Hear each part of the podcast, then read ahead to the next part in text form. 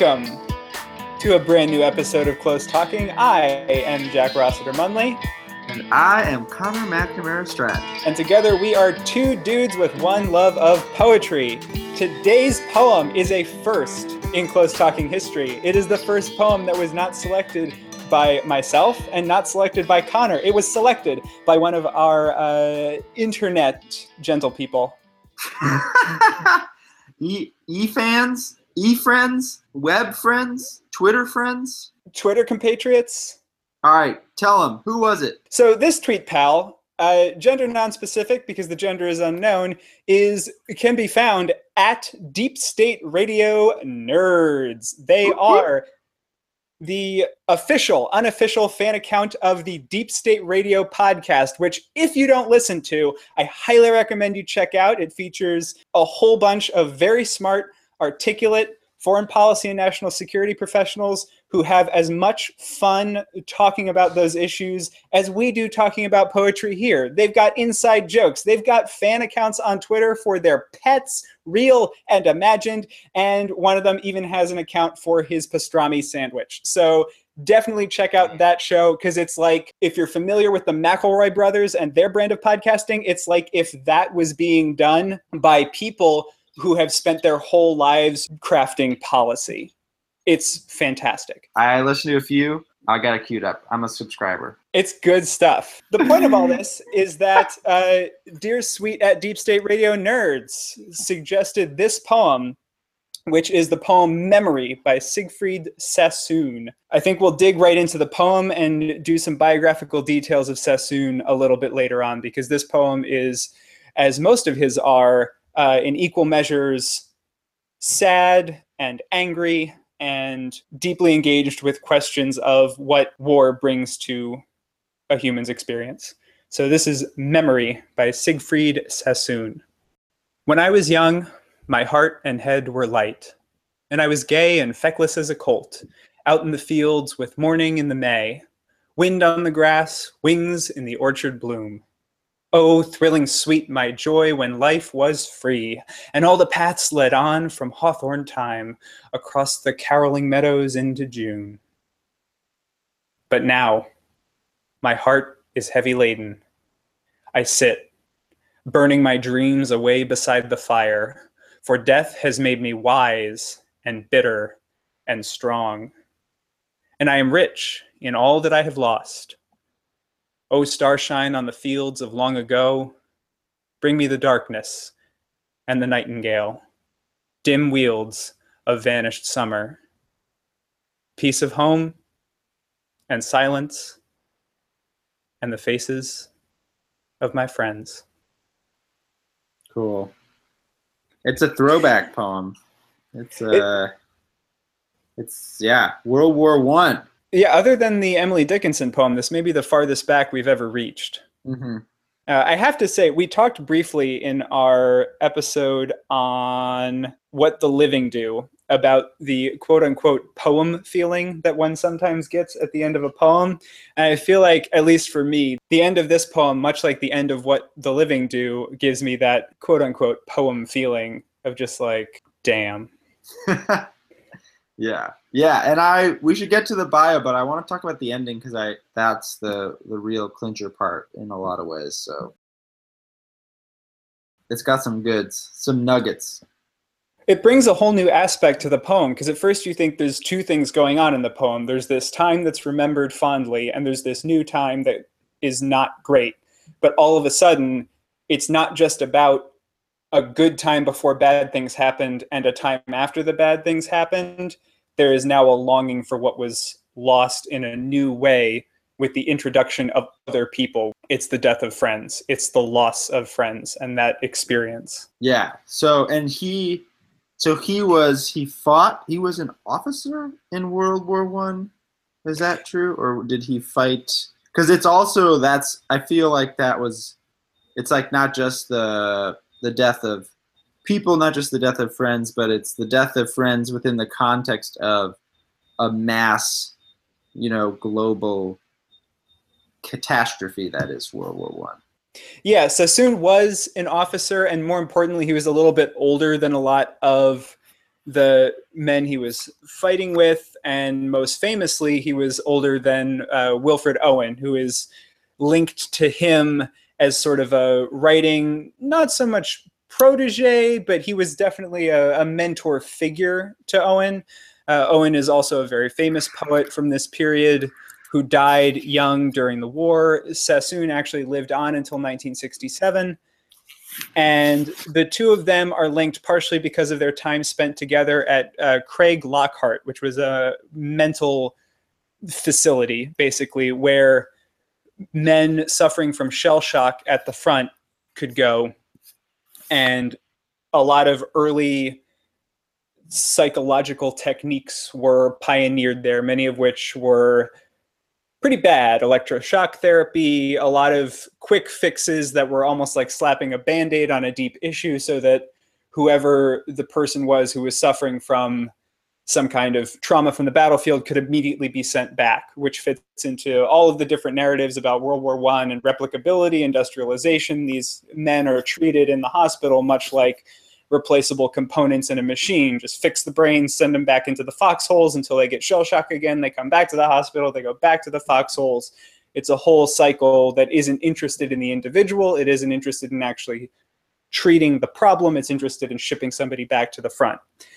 Sassoon comes into this particularly because he calls out the British government on it.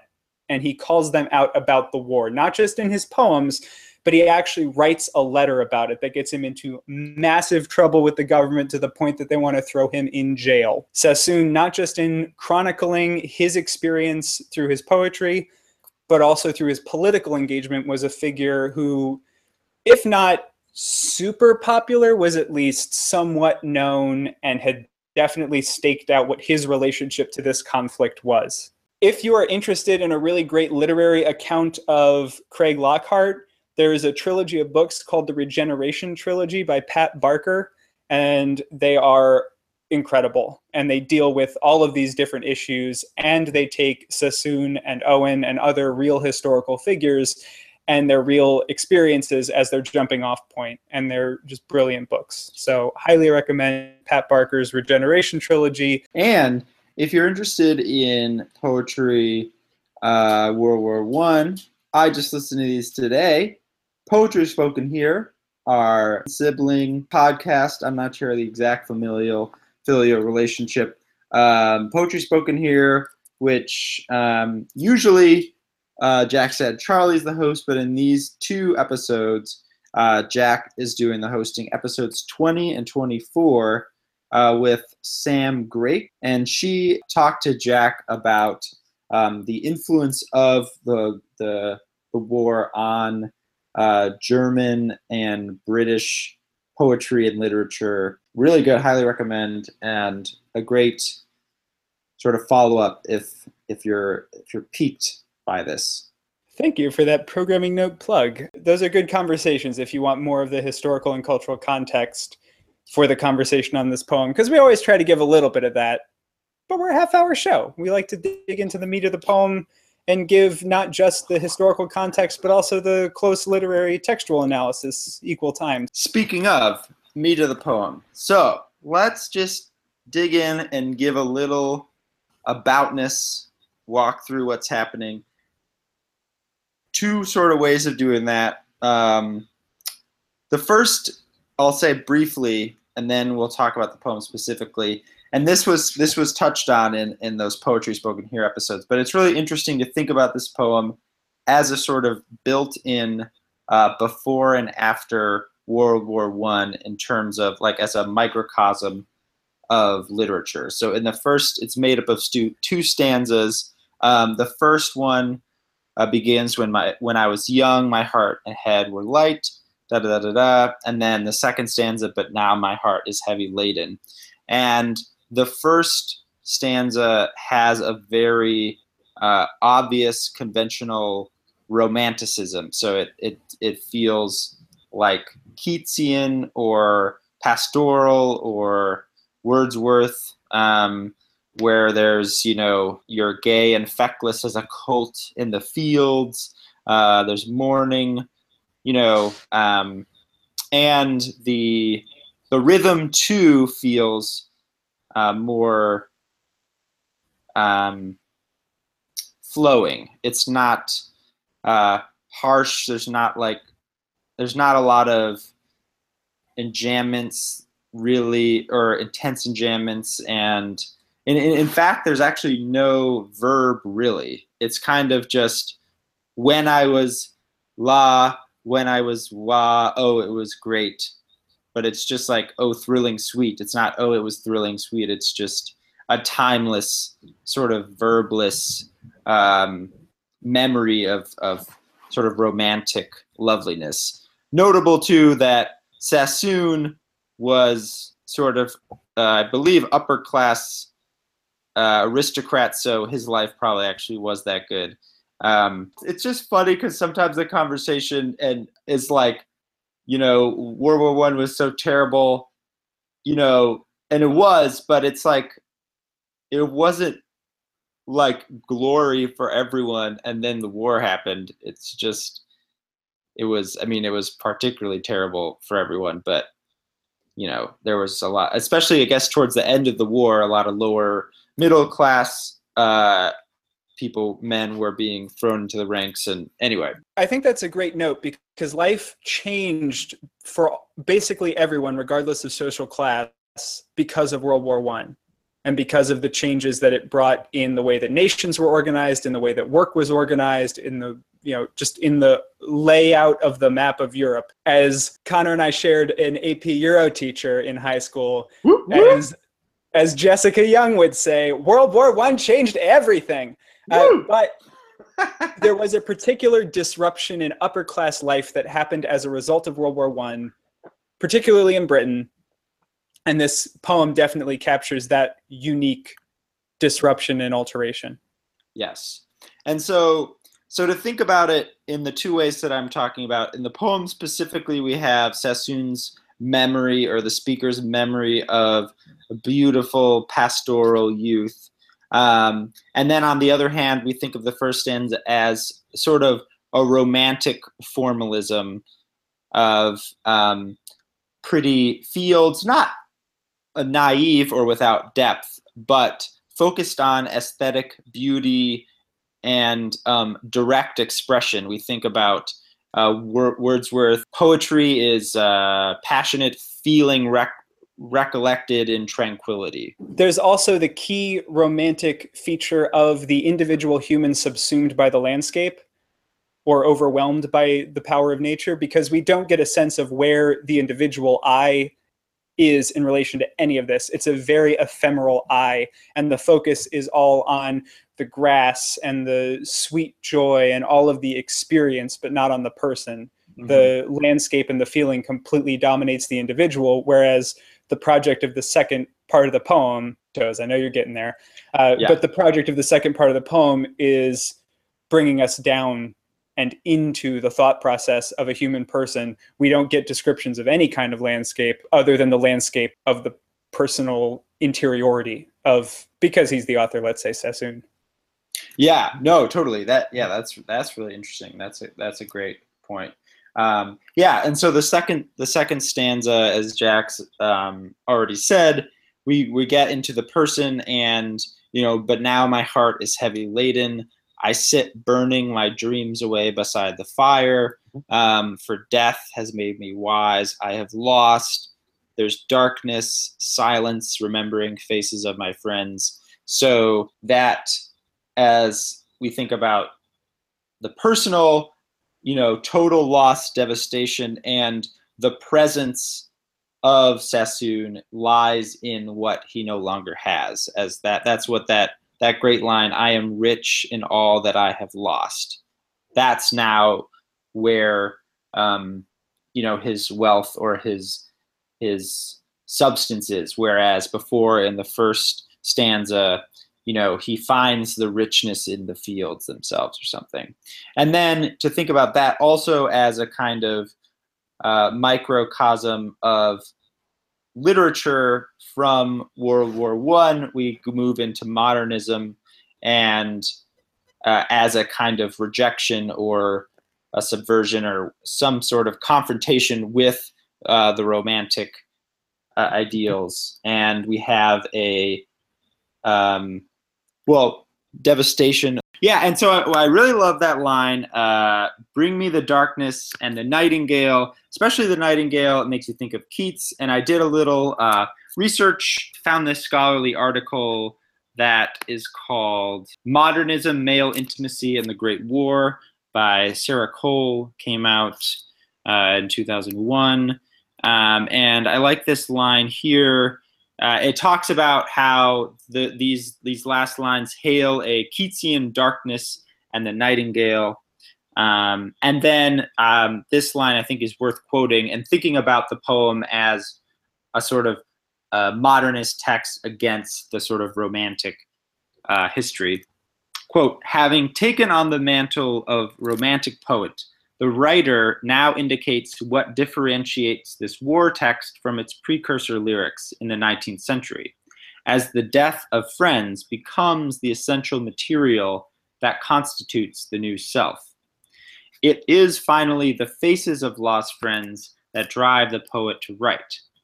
And then if modernism if modernism here defines itself as the heir to romanticism, it nevertheless asserts its own refusal to be healed by memory, rigidly maintaining its claim of primacy in suffering, and leaving us, like the poet himself, with the permanent echo of intensified and broken intimacy. I like that a lot. Yeah, which is kind of intense. Um, and and I'll I'll let you riff on it, but just as a quick echo, um, when I gave my horribly butchered generalization schematic in our last podcast uh, about um, the Herrera poem, Notes on the Assemblage, about modernism and postmodernism. Uh, my brief sketch about modernism was that we have an alienated self. Um, and so there's something, and World War One had a lot to do with that, in that there's a trauma that disrupts uh, our ability to um, you know have a cohesive identity or have an identity that's not um, constituted by some very violent absence as it is in this case and so uh, what this scholar is sort of identifying in uh, the Sassoon poem is is that kind of alienation and rupture. Definitely. Part of how that manifests also in post World War One literature is a real distrust of language as a means of conveying meaning because of how language was twisted in the service of a war that was essentially a trench war where there was very little movement, a whole lot of death, but nations creating stories about themselves to basically send young men to their deaths. Writers who come out of that in the Lost Generation, most famously, but in many of the writers who come out of that, modernist writers, there is this uncertainty around language as a way to express the self. So the literature that comes out of World War One is infused with that uncertainty. I wanted to, so that quote from that article is super cool. Yeah. And it gave me this thought. Oh, what was your thought? Right, like oh my that's God. what that's what scholarship should do. So the thought that I had is that this is two different settings in which this person writing would sit down to write a poem. The mm-hmm. first is the field on your estate or some place where you're going to sit down and write the kind of poem that you've been trained to write by your private tutors as a young upper class British person who's going to go on to be a gentleman and a man of letters as well as a man of business. You cogitate upon the beauty of the meadow and the skylark and all this other nonsense. But then the war happens.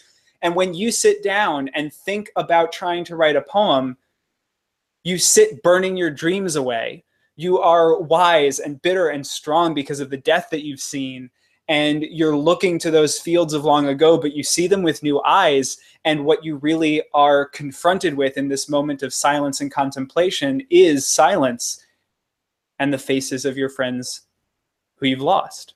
Yeah. Yeah that's really good. And i like too especially thinking about um that it's I feel like the poem could easily have been some version of just the second stanza, uh, where it's like just the devastation, etc. But the the part that is sort of what you're getting at, the poem, and the part that is kind of the the modernist element is that both of them are the poem. That there is there is the the pastoral romantic beauty that is staring you the fa- in the face as something you can no longer access because because you've been wrecked in the war or in some other capacity. So that you know it, this is something you said in in the uh, the podcast episode with Sam but the the present absence is very necessary. That we're not just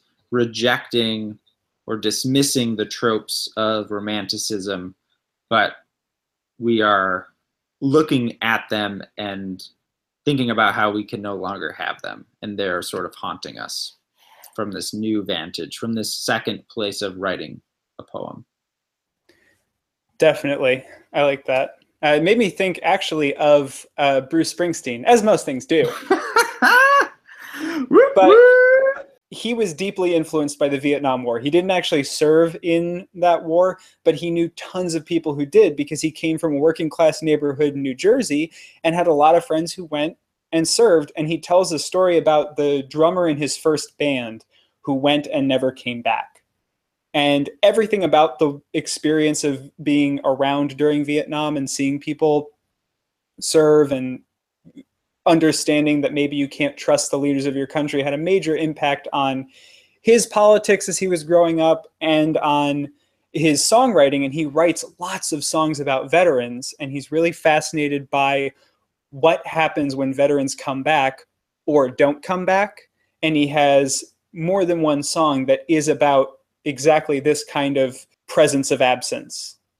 A small uh, rhythmic formal note that that I was, and I think might get at a little bit why the end has a particular uh, whoosh or jab or edge or goosebumps thing is um, so the first stanza really has I t- mentioned this flow, but I want to sort of uh, explain that more. Um, there's so the first line is when I was young, my heart and head were light there's no uh, commas there. It's you know the the whole uh, phrase basically occupies the line, and that is in a way like easy to read. So that's like got a nice flow, if if if that makes sense. Um, and basically that that stanza continues similar in a similar way for for the most of the stanza. So and I was gay and feckless as a colt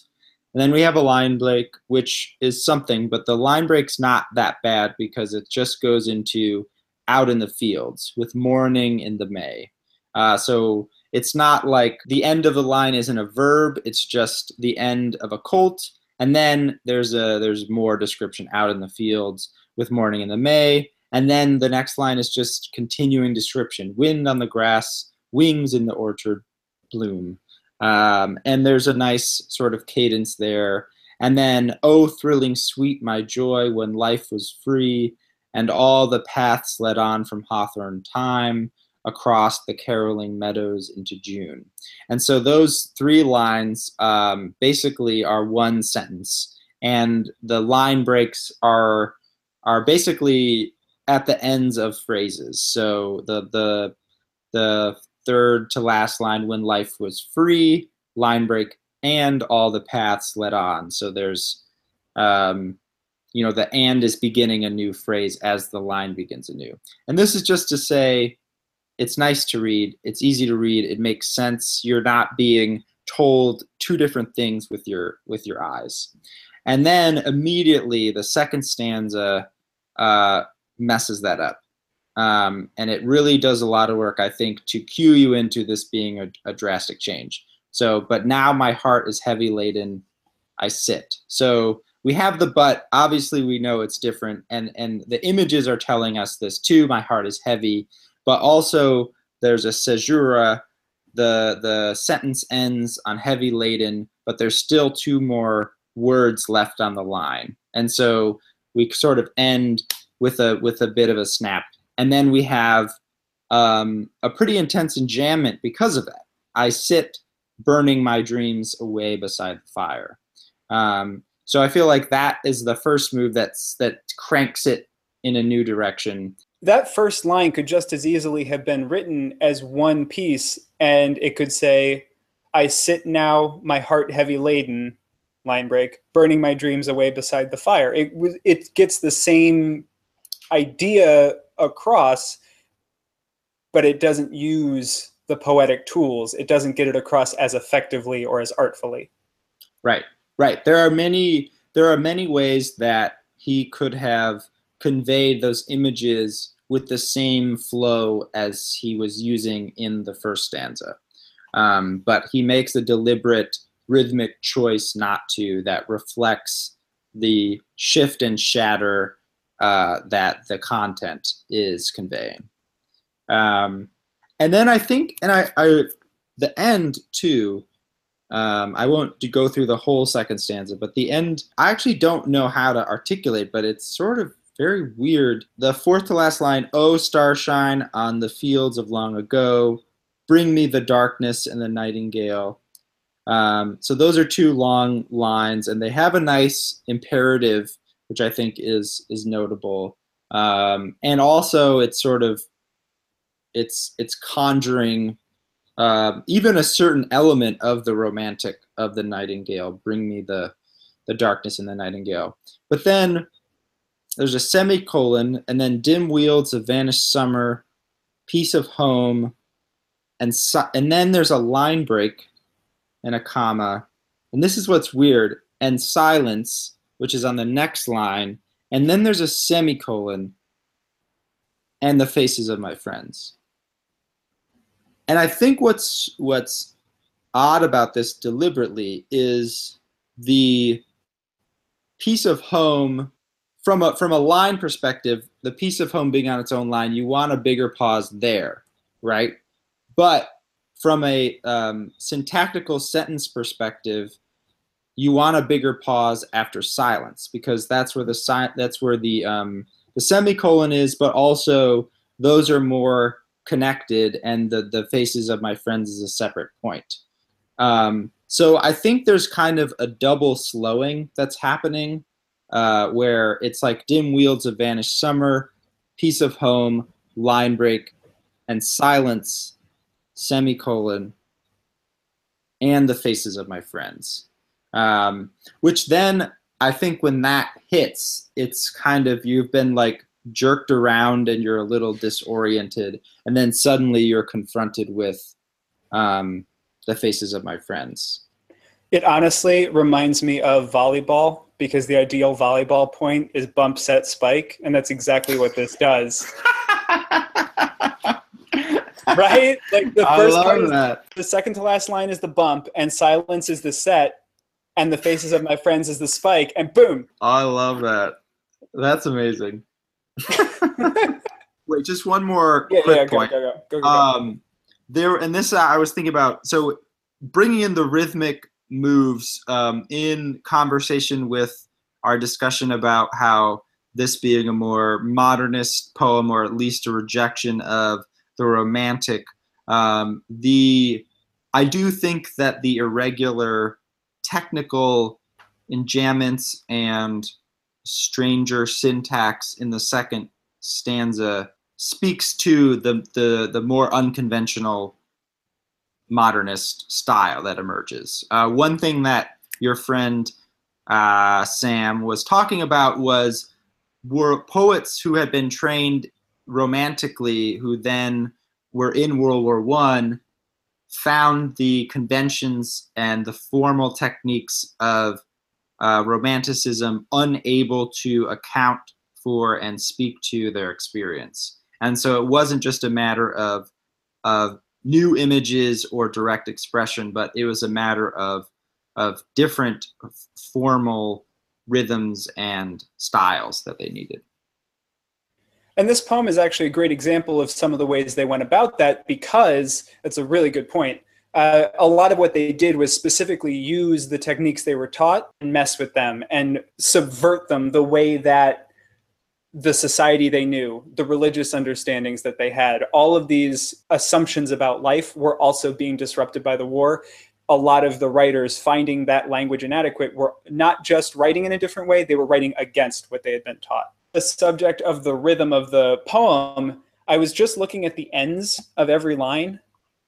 In the first part of the poem, which is seven lines, the part that deals with the before time, two of those seven lines end in some form of punctuation, a comma and a period. In the second part of the poem, seven of the eight lines end in some form of punctuation, and they are Mm. colon, semicolon, period, comma, semicolon, comma, and period. Yes. So there is a more propulsive, disrupted use of punctuation, Mhm. which speaks to the more fragmented and internal conversation that's going on. Yeah. Yeah. Uh, I don't I have agree. anything else. I mean, there's always more to appreciate in this poem. Yeah. Really, I had been aware of it, but before doing this podcast, had not sat with it the way that I did, the way we do when we're preparing for these. And it is a poem that just really rewards that kind of time and that kind of investigation. Yeah, and it's it was cool. I had I had barely even maybe not even heard of Sassoon actually before you mentioned this, which is appalling and unforgivable, and I am fessing up to it on air. But it made me think of because I had you know I'd read Wilfred Owen and his poem like Dulce uh, et decorum est, etc. Um, but it was interesting to learn that Owen sort of looked up and admired Sassoon, and now we read Owen in my freshman year history class or something. So he's made it into the canon. Sassoon is like not out of the canon, but people don't. It's not. He's much less well known than Owen is, even though during their time, Sassoon was the the more popular, elder, respected poet. Read it again, perhaps. I think we need to read it again. All right. When I was young, my heart and head were light, and I was gay and feckless as a colt out in the fields, with morning in the May, wind on the grass, wings in the orchard bloom. Oh, thrilling sweet my joy when life was free, and all the paths led on from hawthorn time across the caroling meadows into June. But now, my heart is heavy laden. I sit, burning my dreams away beside the fire, for death has made me wise and bitter and strong, and I am rich in all that I have lost. O starshine on the fields of long ago, bring me the darkness and the nightingale, dim wealds of vanished summer, peace of home, and silence, and the faces of my friends. Thank you, Deep State Radio nerds, for suggesting this poem. Yes, thank you so much. Big shout out and big thanks. Yeah, let us know what you think. Yeah, let us know Uh, what you think about this episode. And everybody else, let us know what you think. We want to hear from you. If you have suggestions for episodes, we will take them seriously and do episodes about them. Just ask at Deep State Radio Nerds. This is proof. This is literal proof. You can tweet us with suggestions for poems or comments on any of our episodes at Close Talking for the show, at Hot Sauce Boxed for Connor, at Jack Rossiter Munn for me. And you can also find us on Facebook, facebook.com slash close talking, or you can send us an email at close talking poetry at gmail.com. We want to hear from you. Boom. That was real fun.